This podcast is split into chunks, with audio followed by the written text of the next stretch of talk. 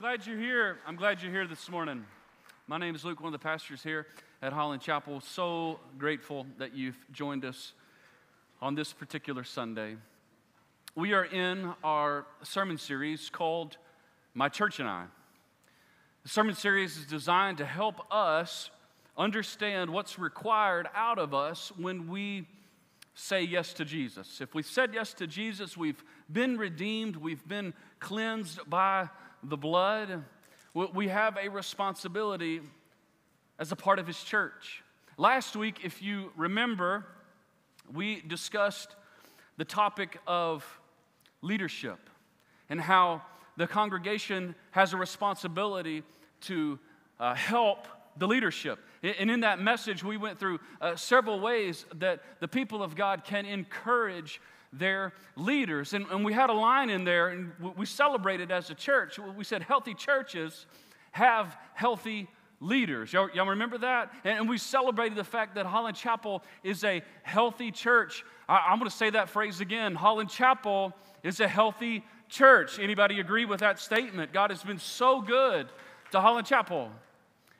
Large part, I believe, of the faithfulness of the saints, God's provision, but the faithfulness of you to lift up your pastors to pray for us, to encourage us, to speak life into our lives. We, we desperately need your help.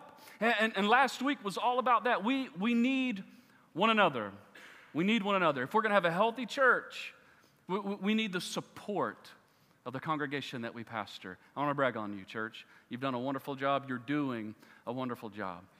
This morning, our topic, the title of the message is as for me and my house, as for me and my house, the title speaks to the mindset of everything we're going to talk about today.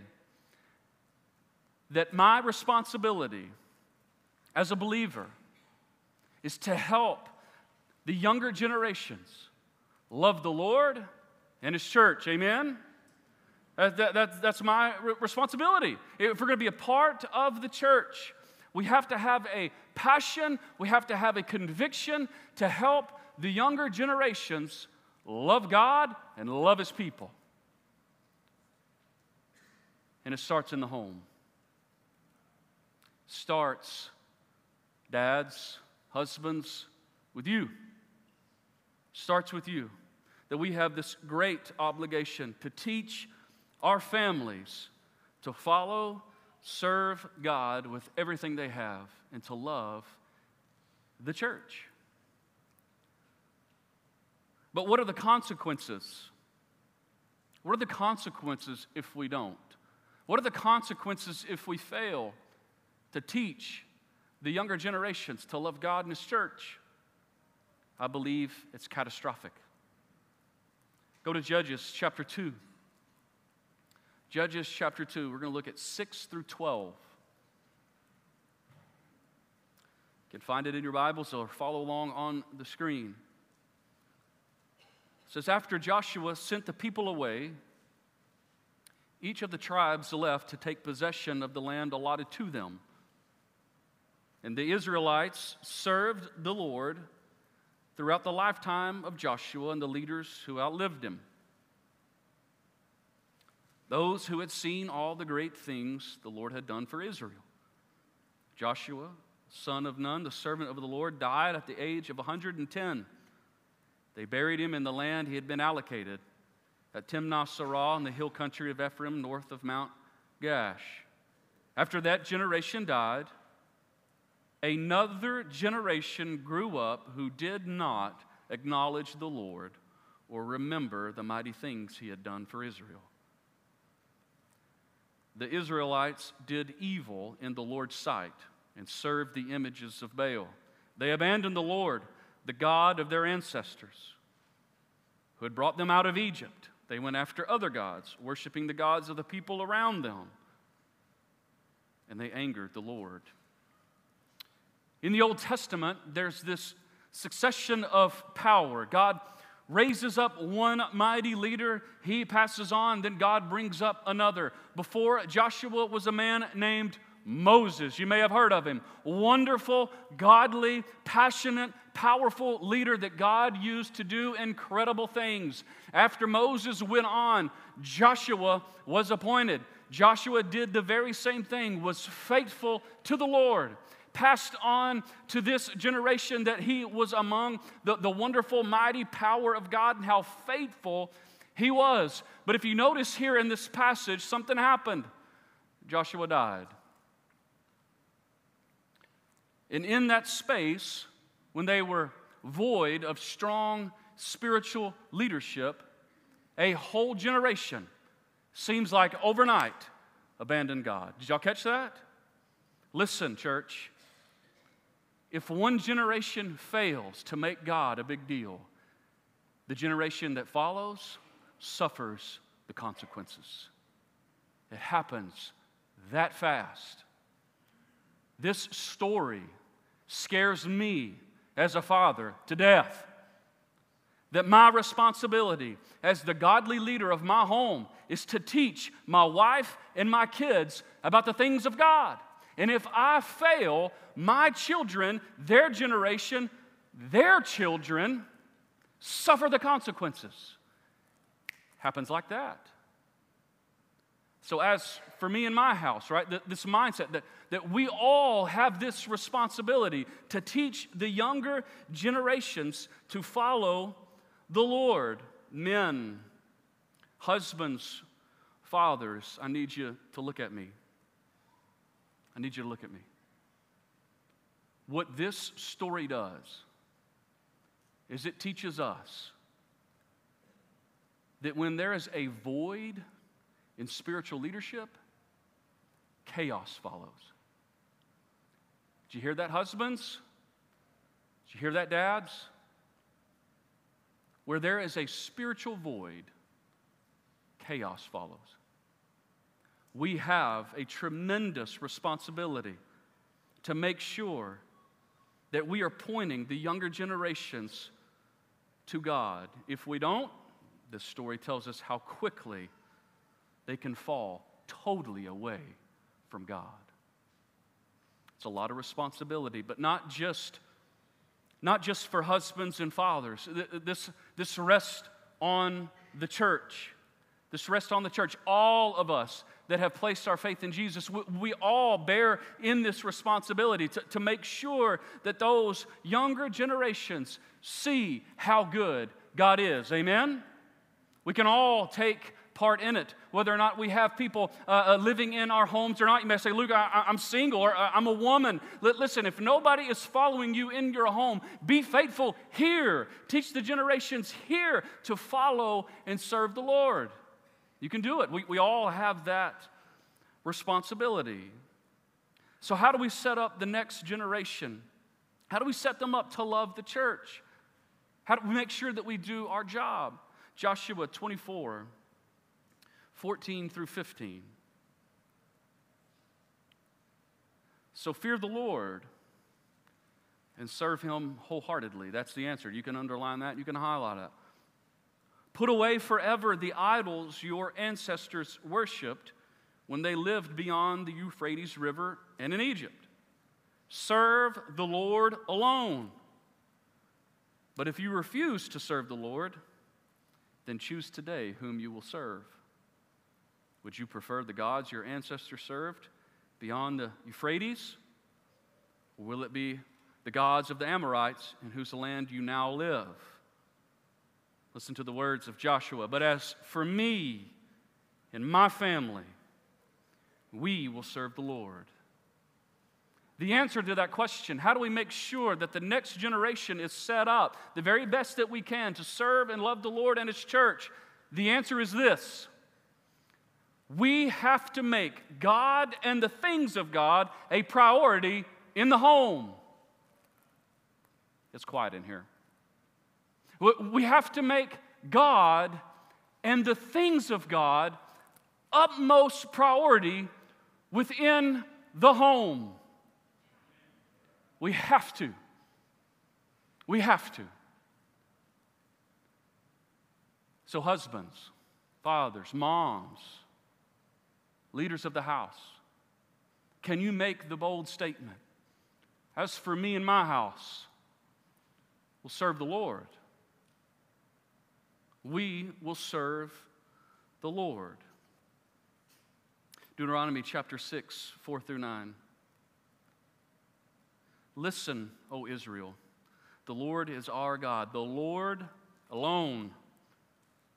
And you must love the Lord your God with all your heart, all your soul, and all your strength. And you must commit yourselves wholeheartedly to these commands that I'm giving you today. Repeat them again and again to your children. Talk about them when you are at home and when you are on the road, when you're going to bed, when you are getting up. Tie them to your hands and wear them on your forehead as reminders. Write them on the doorpost of your house and on your gates. Moms and dads, it's our responsibility to make sure the things of God are on display for those God has entrusted to us all the time. That, that's what this passage is, is speaking of. The things of God should be on display in your life, in your heart, in your home, in your car, everywhere, all the time. So that our kids know that God is my God, that I love Him with everything that I have, that this house serves the Lord and no one else. That this house is going to love the Lord and love the things of the Lord. It's going to be of utmost priority to everything that we do. That's what this passage is speaking about. That's a huge responsibility. But if we want those that God has entrusted to us, not just in our home, but here in the church, right, to follow the Lord, we've got to make Him a big deal in our own life. Amen? He's got to be supreme in our life. He's got to be the one that controls our hearts. And listen, moms and dads, I know you know this about parenting, but we can only fake something so long, right? Until those little ones, they, they grow up and they seem like they get brilliant overnight. Are you there? I'm there. And my parents, I'm like, how do you, how do you figure that out? Right?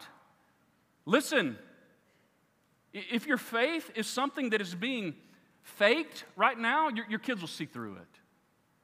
They'll see right through it. Make sure that your faith is real. Our responsibility is to make God real for them. That our faith is so big, they can't help ignore what's going on in the world and trust God. Amen? So, how do, how do we teach our family to love God's church? How do we teach our kids how to love God's church? Psalm 145 4 says this Let each generation tell its children of your mighty acts, let them proclaim your power. It's our responsibility to pass it down. I want you to write this down. It's the first point. Let them see you worship. This question, right? Or this, this mindset. How, how can I make sure that the ones in my home are going to see me love the Lord? They're going to follow Him. Let them see you worship. Let them see you worship. We're going to make this statement. Your children can only see you worship with believers if you are here in worship with believers. They, they, can only see that if you make worship a priority, if you make being here a priority in your life. That's how they observe what's going on, is if you, you make this gathering a, a priority. We read it earlier in the worship portion. Hebrews chapter 10, 23 through 25. Let us hold tightly without wavering to the hope we affirm, for God can be trusted to keep his promise. Let us think of ways to motivate one another to acts of love and good works. Let us not neglect our meeting together as some people do, but encourage one another, especially now that the day of his return is drawing near. The, the meeting, the, the gathering of God's people is a precious thing. Oh, what am I talking about? I'm not talking about this building church. I'm not, man, we work here all the time. I'm here almost every day of the week. This place is falling apart. Like there's nothing special about this place. What makes this place special is the people that gather here. And your children, listen to me, your children need to see you passionate about worshiping with these people. They need to see it. They need to see mom and dad's heart ushered into worship with the gathering of believers. It's a powerful thing. The Word of God says it's a great mystery. I, I can't define it in, in, in simple terms for us, but what happens here is precious, and your kids need to see it. They, they need to see mom and dad making this gathering a priority so that they will do the same one day. And let's just talk about the, the act of worship. I feel like I'm picking on dads, but, but dads, maybe you do a good job with words. Teaching your kids, hey, God's good. I love him. He saved me. And, and I love him with all my heart. But, Dad, why during church, when we're singing, you look like a knot on a log, right? Dad, you say all these things, but we're in church. I look at you and you look like you're ready to fight. Am I talking to anybody? We're not picking on you. We were singing this song in my house this last week. You know, kids go down these rabbit holes of songs, and you know the song, If You're Happy and You Know It, then your face will surely show it. If you love the Lord, then your worship will sure to show it. Moms, dads, listen to me. Your kids, they're watching you. They're watching you. They're watching you worship. They're, they're watching how you interact here with believers. They're, they're watching to see how important this gathering is to you. And they will duplicate what they see. Not from me, from you. But I think it needs to be said that worshiping God is not confined just to Sunday morning gatherings. Amen? We talked about that, that man, we, we, can, we can worship Him freely wherever we go. And I think it needs to be said this that some of the greatest worship sessions that I've ever had with my kids take place in a Toyota Tundra on the way to school. Anybody know what that's about? Amen? Be an example to your kids. Show them that worship, worshiping God, is a priority. He's worthy to be worshiped. Choose today in whom you will worship. The next thing I want you to write down is let them see you serve. Let them see you serve. We're going to look at James chapter 2, 14 and 16. He says, What good is it, dear brothers and sisters, if you say you have faith but don't show it by your actions. Can that kind of faith save anyone? Suppose you see a brother or sister who has no food or clothing, and you say, Goodbye and have a good day, stay warm and eat well, but then you don't give that person any food or clothing. What good does that do? Moms and dads, leaders, those in the church, we must let our children see us serve the Lord. Don't just give him lip service. Let your kids see you serving the Lord. This morning before first service, Derek and Whitney Cox, they're, they're, over the coffee back there. They were, they were here early. They were working to get everything set up. And I look back there and their little ones were following them around. Listen, church, that may seem simple, but what they are doing in that moment is pointing their kids that, that, that God is, is worthy of my service. He, he's worthy of our time to wake up early in the chaos of life, to get to church early, to serve. Man, God is becoming real to those kids seeing mom and dad serve. Are, are, are, you, are you putting action to what you say? Are, are you showing them how to serve the Lord? That He's important, that His church is important. Several years ago, I was working with Pastor Todd as, as he was planning the church in Lakewood, Ohio, a suburb of, of Cleveland. And I'll never forget this summer. Pastor Todd was, uh, he had the church involved in a, in a meal ministry. And there would be this bus that served food, and it would go to downtown Cleveland. You ever been to downtown Cleveland? Rough place. And so we, we, would, we would roll into this not so desirable part of town at, at, the, at, the, at the road, right at the bottom of this uh, of government housing. And so we would go to this uh, particular place. And if I'm just being real, can I be honest and say I was a little scared? You can laugh at me. Old country boy from Arkansas, not used to seeing more than like 200 people gather at a time, going to this big city in a sketchy part of town. I was a little freaked out. And lo and behold, Pastor Todd rolls up. He jumps out of the car, and at the time, little Tate was four years old.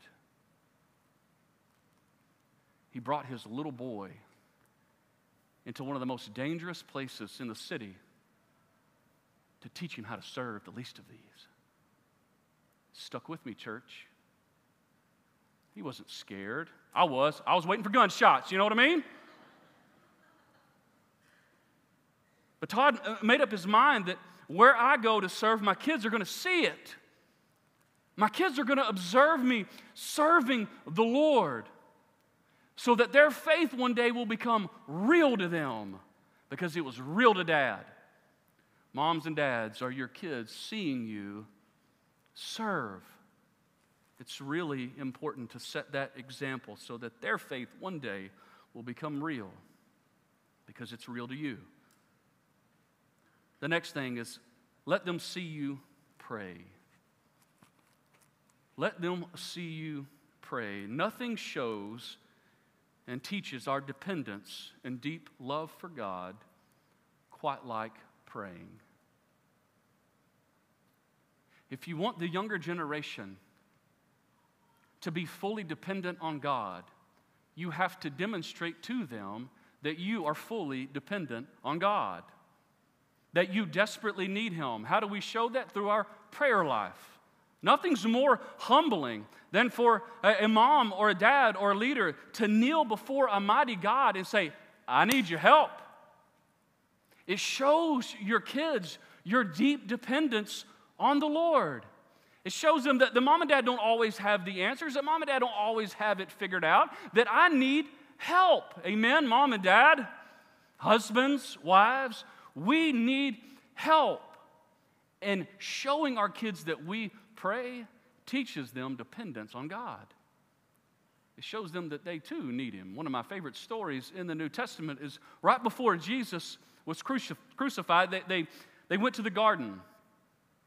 He had all his 12 disciples there with him. And if you were to read the story, he, he takes three of the disciples and he goes a little further into the garden and he starts talking about how, how his heart was grieved, even to the point of death, right? He's, he's facing the cross the very next day. And, and he's talking to his d- disciples. And he says, Hang on a moment. Scripture says that he went no more than a stone's throw away from them and prayed. We have this mindset that nobody saw Jesus, that nobody heard Jesus. If nobody heard Jesus, then how do we have the words in which he prayed? A stone's throw back then, I don't know how far they, they threw. I researched it a lot, more than 60 feet. They, they were in earshot, they could see Jesus, they could see him pray. What an example Christ set for them that the King of Kings even relied on God the Father. So, mom and dad, let your kids see you pray have some discernment about it. Sure, don't air all those prayers out in front of them. I know the Word of God says go in the closet, right, and, and pray, but be an example for your children and pray. Side note, mom and dad, I don't know how you do uh, prayer time, Bible time in your home. I pray that it's in your home every day. But let, let your children hear you pray for the church. If we're going to be raising up a generation that loves the church, then let them hear mom and dad pray for the church. I know we pray for grandmama, don't we? Oh, we pray for the bump knee that happened during the day. But pray for the church. Let, let your kids hear you praying for what God loves. That's the church. Mom and dad, let them see you pray. This Next one. Let them see you give. Let them see you give. Luke chapter 12, 33 and 34. Some of you were thinking, I'm doing good, and then that one came around, right? Ugh! Sell your possessions and give to those in need. This will store up treasure for you in heaven. And the purses of heaven never get old or develop holes. Your treasure will be safe. No thief can steal it, no moth can destroy it. Wherever your treasure is, there the desires of your heart will also be. Generosity teaches us and teaches our kids that the things of this world hold no value when compared to God and His kingdom. Amen? It shows our kids that mom and dad are full of faith. It demonstrates to our kids that mom and dad give, not just here with, with, with offerings and, and tithes, but, but mom and dad give to those in need, that mom and dad serve neighbors, that mom and dad do this. Mom and dad give of their time, their energy, their finances, that mom and dad give generously. When we demonstrate that to our kids, it's another way of demonstrating that our faith is real, that we trust God to provide. Where is this section found in Scripture? Jesus is just getting done talking about how God will provide. Then he goes on to say, Give generously. Don't worry about anything, I've got it.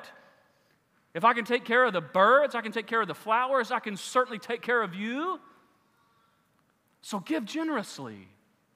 Let, let your kids see you trust the Lord in every aspect of your life, yes, even your finances. I got convicted here recently as I was looking at this. I love online giving. Anybody like just give a praise? Like if you if you're just forgetful like I am, online giving is a blessing, is it not? Man, you just set that auto draft, set it and forget it. Lord, here it is, right? Oh, it's a great thing. It's a blessing. But even in that blessing, mom and dad, we have got to be diligent to make sure our kids see us give. Pastor friend of mine, he, he, he said this hey, whenever I go into the office and I get into that section and I, and I pay, I, I get my kids in the room and say, This is what we're doing. We're giving to the Lord. It's not the same as writing a check or, or putting money in the, the plate, but times change, right? Technology is great. But mom and dad, listen. Let your kids see you give. Generosity builds faith. Let your kids see that. Let your kids see God come through in every way in your life. And as they grow up, they will love the Lord. They'll serve the Lord. They'll worship the Lord. These are promises that we trust in Scripture. Raise up a child in the way they should go. When they are old, they will not depart from it. That's something that we trust in as parents. Amen? Make sure, if we're going to raise up a generation that loves the Lord and His church, that we make the commitment right now as for me and my house, we will serve the Lord. Let me pray for you. God, we love you. Thank you so much for your word. Thank you for the instruction that it brings. Thank you for a series like this where we can elevate the church. Christ died for the church.